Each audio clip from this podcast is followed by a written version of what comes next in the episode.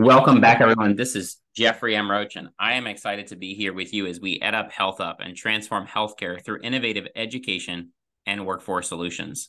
I'm surely excited today as we have Matt Sigelman, president of the Burning Glass Institute, chairman of Lightcast, and visiting fellow at the Harvard Kennedy School. The Burning Glass Institute advances data-driven research and practice on the future of work and learning. Previously, as CEO of KKR-backed Lightcast, Matt pioneered the field of real-time labor market data, a breakthrough innovation in how employers, universities, governments, and workers understand the landscape of talent and opportunity. Named by Forbes to its Future of Work 50, Matt holds an AB from Princeton and an MBA from Harvard and is a member of the Council on Foreign Relations. Matt, it is so good to have you here with us on EdUp HealthUp, and I'm excited to discuss the need for more upskilling and career mobility in healthcare with you. Thanks so much for having me. I'm excited for the conversation. Matt, I want to start with, you just taking a little bit of time to talk about, obviously, what first got you into this work. Obviously, you really are one of the nation's most leaders in this space. And I know, obviously, you spent a lot of time, but first let's start there. And then, also share with us a little bit more about the Burning Glass Institute as well. So my work in this space started probably about 20 years ago, and it started with some work. I was collaborating with some folks who were trying to solve the problem of how people get matched to jobs, we developed a better technology mousetrap for being able to make sure that that you could evaluate not just the keywords that people said, but what trajectory had someone followed, and what kind of experiences did they have, and how relevant and how recent were they, and all sorts of things like that. And so we built that better mousetrap. It came to be fairly widely used, but I realized at some point, notwithstanding that you could see that it was having some kind of effect, that fundamentally, I had to ask yourself, right? Okay, if what we're doing is working, then why is the world still really difficult? Why are we still seeing it's so hard for employers to find good talent? Why it's so hard for people to find the right job for them? So either you have to say, actually, our technology is not that good, check, because by the way, you always overestimate the power of your technology or of any technology, or you have to realize that maybe you're solving the wrong problem. And in my case, it was kind of a both. I realized that a lot of our efforts really focus on these questions of how do I solve that one-to-one matching problem?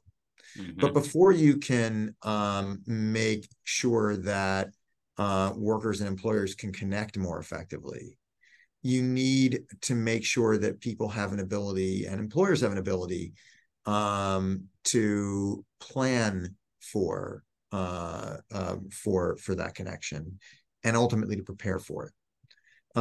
And when I looked at that problem, I said, well, there's a reason why we actually don't plan all that effectively. And by the way, just to kind of put a fine point, when I say hey, we don't tend to plan, most of us don't tend to plan our careers all that much, right? There's a few kids who are lucky enough to know what they want to do when they grow up. Most of us don't. Yeah. Most of us still don't, however many decades into our careers we are.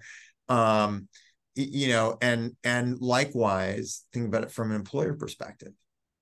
Now, employers have very sophisticated supply chains for any commodity that's important to them.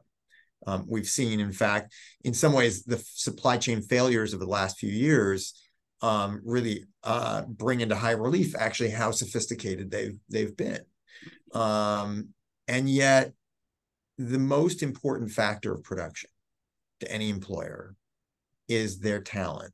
Yeah. And we entirely buy our talent on the spot market. The spot market is, hey, I need to go get it today on the market today. And, where do I find it? And where do I imagine if Chevy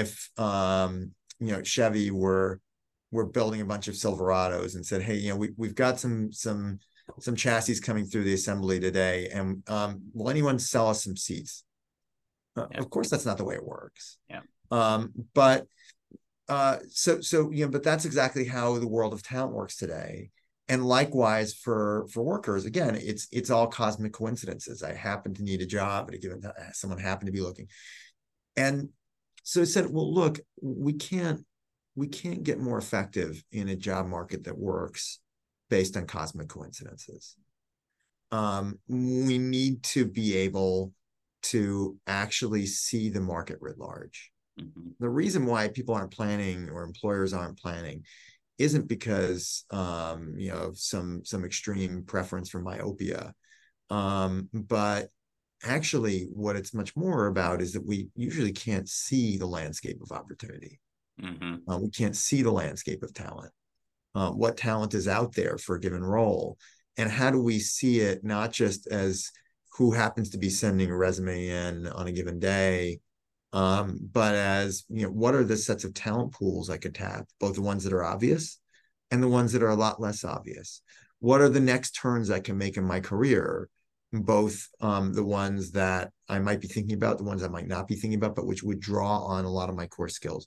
So what we did is we realized that that what was going to be needed was better data. Yep. That ultimately, to solve the many-to-many problem of the job market, you needed to be able to understand where those talent pools are, where those sets of opportunities are. And so we started to collect them. So wait a second, a lot of the data that have been out there are based on these often kind of dated instruments or government surveys and the like, and those have been very helpful. We said, but you know what? Most hiring takes place online today. We actually see the vast majority of job openings. We can see a huge amount of talent, and we can understand what that landscape looks like with a much greater degree of timeliness, and even more importantly, granularity. What are the skills that, to not only what jobs are in demand, what are the skills they require? How does that vary by sector, by location? What are the credentials that are going to be needed? And so that's what we built at what's become Lightcast. Lightcast continues to do phenomenal work in charting the market. I left that 2 years ago to found the Burning Glass Institute, which is dedicated to leveraging sources like Lightcast and a number of others, to be able to bring to bear the critical research and experimentation at the intersection of the future of work and the future of learning. When you look at, obviously, you were looking at all industries, right? But obviously, I personally, and on this podcast, we talk a lot about healthcare. A lot of interesting data when it comes to healthcare in a number of areas. And it's also interesting because healthcare tends to be an industry that, very much still requires degrees in many or most areas, even in non-clinical areas, still employers require degrees. I want to kind of get your thoughts on from a data perspective, what you're hearing, what you're seeing there, because obviously when we talk about upskilling, when we talk about the changes that are occurring there, at the same time, on the degree side, we also hear healthcare systems say, we're not getting enough students that are enrolling in those clinical programs. Ultimately, we don't have enough supply and demand to meet the needs of what we're seeing from a patient end. I want to get your thoughts there. So a couple of things to unpack. So first of all, I think healthcare is a fascinating area and really one of the toughest spots. We know that healthcare faces not one of the, but the scarcest labor pool nationwide. That affects both degreed roles, so practitioner roles, and non-degreed roles, so healthcare support, healthcare allied health, and so forth. Take the example of RNs. RNs, we expect sort of about a 50% employment growth over the next decade. At the same time, there's some growth in new entrants into the market, about 27%, but that would still be a 24% gap. But that 27% growth in new enrollments or new entrants into the market is almost entirely swallowed up by 23% of the workforce, which is going away, and aging out. So you know, when you say, hey, you're focusing in healthcare, you're focusing in probably the epicenter of the challenges in the market. You talked about some of the things that impede good progress in the market today. You mentioned degrees as one of them, and I would add, I'll see your degrees, and I'll add, I'll raise you licenses and credentials. Mm-hmm. In general, I think the broad point here is that healthcare roles are some of the most, the healthcare market is probably the most structured that there is, and therefore has the most rigidity that stands in the way of thinking more broadly about talent. When I say thinking more broadly about talent, what I mean is this, right? We need to be able to not just look at the workforce there is based on people who have the right title, but we need to be able to look more broadly at the workforce that has the right sets of skills, or most of the right sets of skills. And the more structured a market is, the harder that is to do. So, you know, there's, if you're trying to figure out how do we build a better pipeline of RNs? Well, we can try to get more people into ASN and BSN programs.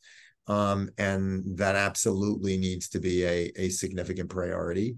But you know what? We've got a lot of people in jobs like LPNs, in health education specialists and nursing assistants and medical assistants. Each of them have many of the right skills, again, not all of them, to be an RN. When we think about the structure of nurse training, we don't tend to have the stair-step programs in place. Yeah. So, you know, there's programs that will help you get your ASN or get your BSN, but there aren't the more efficient programs that could be that says, okay, here's how you go from being a medical assistant to an RN. Yeah. Right. When I say more efficient, like why more efficient? Because if you realize that that person already has a lot of the sets of skills, all you need to train is the gap. It makes it a lot quicker. It means that we can look at a much bigger pool of potential talent than we're looking at today. And that's the opportunity that I think the healthcare workforce tends to be missing. Yeah. And I agree with you. And, you know, and many people say, well, then how do you change it? Right. Cause you're talking about the licensure and the accreditation side, which historically have not been areas in healthcare that have been the most progressive. Are there areas that you're aware of, or are there things that you would even recommend to the regulators in this space? Because obviously on the higher ed side too, you know, you talk to a higher ed institution, they want to grow programs. They really do. But they have to have the right faculty to staff, you know, to student ratio. They've got to stay in par with exactly what the accrediting body says. And then certainly on the hospital and health system side, from a professional end, all those different roles also have professional societies that also play a really vital role in really the licensure around this as well. And so thoughts there as well? So first, I think it's worth differentiating as you've done between licensure and accreditation, because I think there are different solutions that are needed on each side of that fence. No one, or at least I can't speak for no one, but I'll speak for myself. You know, I would certainly not as I'm not a healthcare practitioner. I don't play one on TV, but I'm sure glad that healthcare practitioners and healthcare support people are licensed. And so I think what we're talking about here is not change, broad change to licensure. We may be thinking, however, about, you know, I think we're on the licensure side, where I think that the broad changes that I think could bring you efficiency is to add to portability. Yeah. So, you know, licensures are typically state driven, and, you know, that makes it more difficult for us to have a true flexibility in our healthcare workforce. Mm-hmm. So I think that's one thing I'll hold out there on licensure. But really what I think the big unlocks are going to be around accreditation. Mm-hmm. First, I think worth celebrating what works about the system that exists today, from a licensure perspective and from a program structure perspective. There, unlike in most other fields, there is a clear currency that's, licenses or certifications serve that function of essentially making very clear what the standards are, making very clear who meets those standards and who doesn't. Mm-hmm. And that's something which a lot of other parts of the labor market would be jealous of. Yeah. And by the way, that's also opened up the doors for for a broader array of providers. Yeah. It's interesting, for example, if you look at sort of for-profit education companies, on a lot of parts of the market, there's really been a turn away from for-profit colleges and universities. The one place where for-profits have continued to actually work relatively well is in nursing, right? Because yep. either the graduates are passing the NCLEX or they're not. Yeah. So they know they've got to have that pass rate. They know what the standard is. They know how to deliver it. Not all of them are good at it, but there are definitely some good shining stars out there, which is a lot more than you see in a lot of other parts of the market. But from an accreditation perspective, where there's a big opportunity today is to be able to enable shorter form transition oriented programs. So not programs that insist on training somebody up from scratch, yeah. but programs that can take an initial assessment, evaluate what somebody already knows, and then validate that people are able to close the gap. And that could bring much greater efficiency in the way that the healthcare system works. It could also, by the way, keep people in the healthcare pipeline who are further down the employment chain. We know there's huge turnover in lower wage healthcare roles, and I think part of the reason is that it's really hard for somebody who's a nurse's assistant to see the path to becoming a nurse. It's yeah. really hard for a home healthcare aide to see a future as a medical assistant or a dietitian or whatever it may be. The more that we can enable those stair steps, the more that we can help people see that value in staying in the field. Mm-hmm. Well, and I think to your point, right, too, you're also speaking to that kind of career and economic mobility perspective. And, it's interesting to your exact point. I was talking to several healthcare systems recently and I was shocked when I heard this, but, in 2023, we still sit at a time where, if you take a role like, some have still called biomed engineer or a clinical engineer, an associate's required field, certainly also, accreditation and licensure aspects to that role, because these are the technicians who literally are taking apart and rebuilding, fixing medical devices. And so when you think of their roles, very technical, they are experts in what they do. Yet in many healthcare systems still today, they're classified as craftsmen and they're paid like they're part of the facilities team, as compared to being paid like they're part of a patient care team or paid like they're part of even IT. Mm-hmm.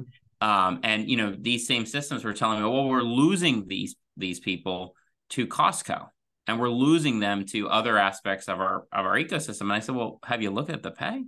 And obviously, that's an HR function. It gets into a different element. These are leaders within those spaces, but it's interesting because obviously some of it too, to your point, is licensure, some of it is accreditation, but then also some of it is sort of these older ways of classifying positions in healthcare that most other industries have said, all right, it's just, we've got to move forward here. Healthcare has just been a little bit more antiquated, I think, in this process.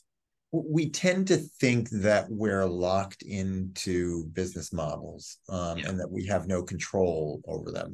There's a lot of companies out there that say, well, gee, you know, the economics of my business dictate that I'm a low wage, high turnover employer. And to your point, that doesn't necessarily need to be the case.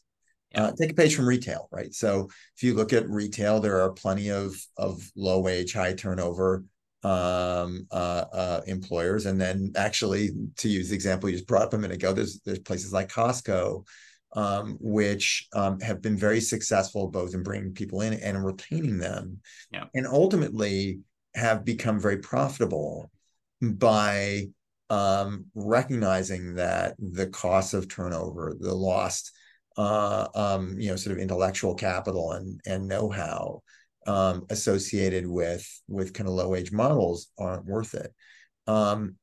We've created at the Burning Glass Institute last year. We launched something together with our partners at the Schultz Family Foundation and at Harvard Business School, something called the American Opportunity Index, and it was a measure of America's largest employers based upon the level of mobility they afford their workers. And one of the things that we found is that you found in any given sector, there were companies that were in the top quintile performance. There were companies in the bottom quintile performance. We have more degrees of freedom than we think. And that's going to be especially important in healthcare, given how skilled it is. Right. So whenever a role is skilled, inherently the cost of turnover is higher.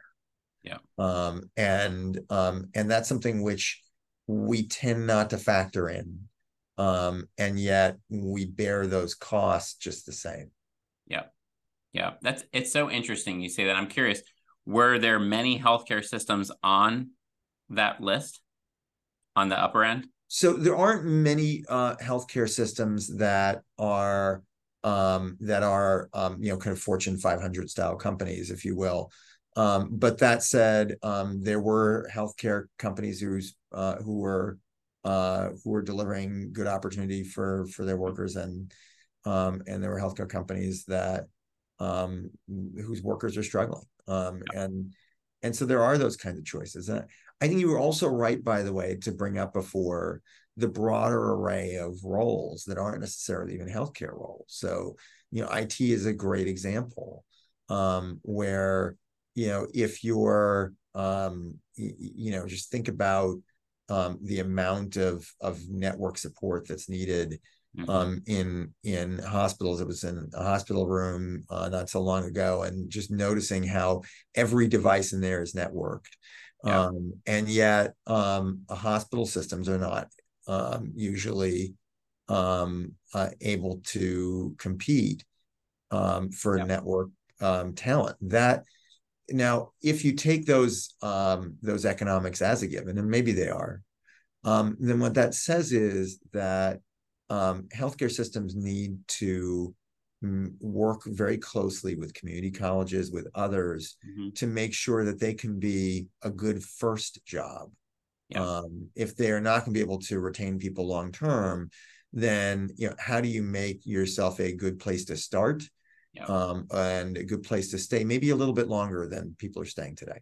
And I think you raised such a good point, right? Because I know when I was a hospital administrator for many years, I worked in a system that dealt with this same challenge. Most positions, if not all, were bachelor's required. I'll never forget. And I chuckle when I think about it, but I one time, faced that with somebody I was looking to promote because the individual had an associate's, didn't have a bachelor's. And ultimately in this case, or no, I'm sorry, actually didn't even have an associate's, but had over 20 years work experience in the healthcare system, was working towards the associates, but it was still bachelor's required. And, you know, me being the type of person that I was, I started to do my own research, and I learned that our CIO of the system, who's a dear friend of mine still to this day, did not have a bachelor's at the time. And, you know, ended up getting his bachelor's after, you know, many years as the CIO. And so I said to him once, I said, help me understand. And he said, you got to fight the good fight. He said, I've taken it upon myself to advocate that it's not just about that degree. It's also got to be about the skills, got to be about the fact that they want to grow further in their IT career. And he said, I'd rather hire somebody from a community college or even hire them before community college and invest in them to grow further. And what I saw him do is he created this great, and again, he had to challenge HR in the process, but he did, but he challenged them to do that. And what he ended up doing was create this stackable approach where they were starting before community college as a help desk technician, go back to community college, you know, to grow further. And by the time he had them into cybersecurity and other roles, that they were getting all these credentials. And, you know, similarly, like for me, I fought the good fight, and I got the colleague of mine promoted into a manager role without a college degree. And, you know, to me, I had to do a lot of documentation. I had to do a lot of coaching. I had to do a lot of things, but again, it's not easy in healthcare, but it can be done if you're willing to kind of challenge that business model that's been there for so long. I'm actually moderately optimistic. I think the thing that often has been holding us back is that we have a certain way of doing things. So what's holding us back from doing better in the future is what we've always done in the past. Yeah. Talent shortages have a way of making you ask tough questions of yourself, right? You know, it's one thing if we're kind of we're muddling through somehow. If you know we're not managing to make it work, then I think increasingly we're going to start saying, well, where is the talent? What are other ways that we can get at it? Yeah. And that's where I think we're going to see the healthcare world start to borrow a page from other sectors. And the example you just gave is a great one, precisely because we know that for the most part, people don't leap tall buildings in a single bound. We climb stairs. And that's what we see in field after field after field. I'll give you an example. And actually, it's very similar to the one you just shared. We know that there's actually a non-trivial percentage of retail workers, who, if you track them over 5 years, let's say a few percent, who wind up in tech roles. And when you first look at that, you say, okay, well, those are probably people who are working their way through school or whatever. More often, it looks something like this. I'm selling consumer electronics at Best Buy. I get a little training, and I'm setting up people's consumer electronics at Best Buy and what they call the Geek Squad, mm-hmm. right? I get a little more training. I get A-plus certification. I'm on a help desk. From there, I can become network support, network admin, and so forth, right? Step by step by step. That's how people rise. The more that we can deconstruct the healthcare talent pipeline and reassemble it to be oriented around small progressions, yeah. The more we can keep people in healthcare, the more we can make sure that people are becoming more valuable not only to the healthcare systems and patients they serve, but also to themselves. Yeah. Yeah. And, you know, it's interesting. I've always said, you know, having a career in both healthcare and then higher ed, that we've still never, to your point, ever visually been in a position for almost majority of healthcare roles where we've been able to say to a student, this is where you can start and this is where you could end up visually. And when you look at it, if you interview CEOs and if you interview other leaders, if you think about it, so often their careers have been like that. Mm-hmm. And we just need to visualize it. We need to really create this. And I will say too, I've been saying more and more that I think Credit for Prior Learning has amazing opportunities in healthcare, because if you would go in and assess every healthcare system around professional development and could find a way to track that to credit, we could really have some equity in the system too, because some of the people who are doing a lot of that are in these entry-level roles, critical roles, that ultimately, if we can get them to get that bachelor's in a more, quicker way, more efficient way, it can happen. And then they can grow. And so it's a really interesting perspective.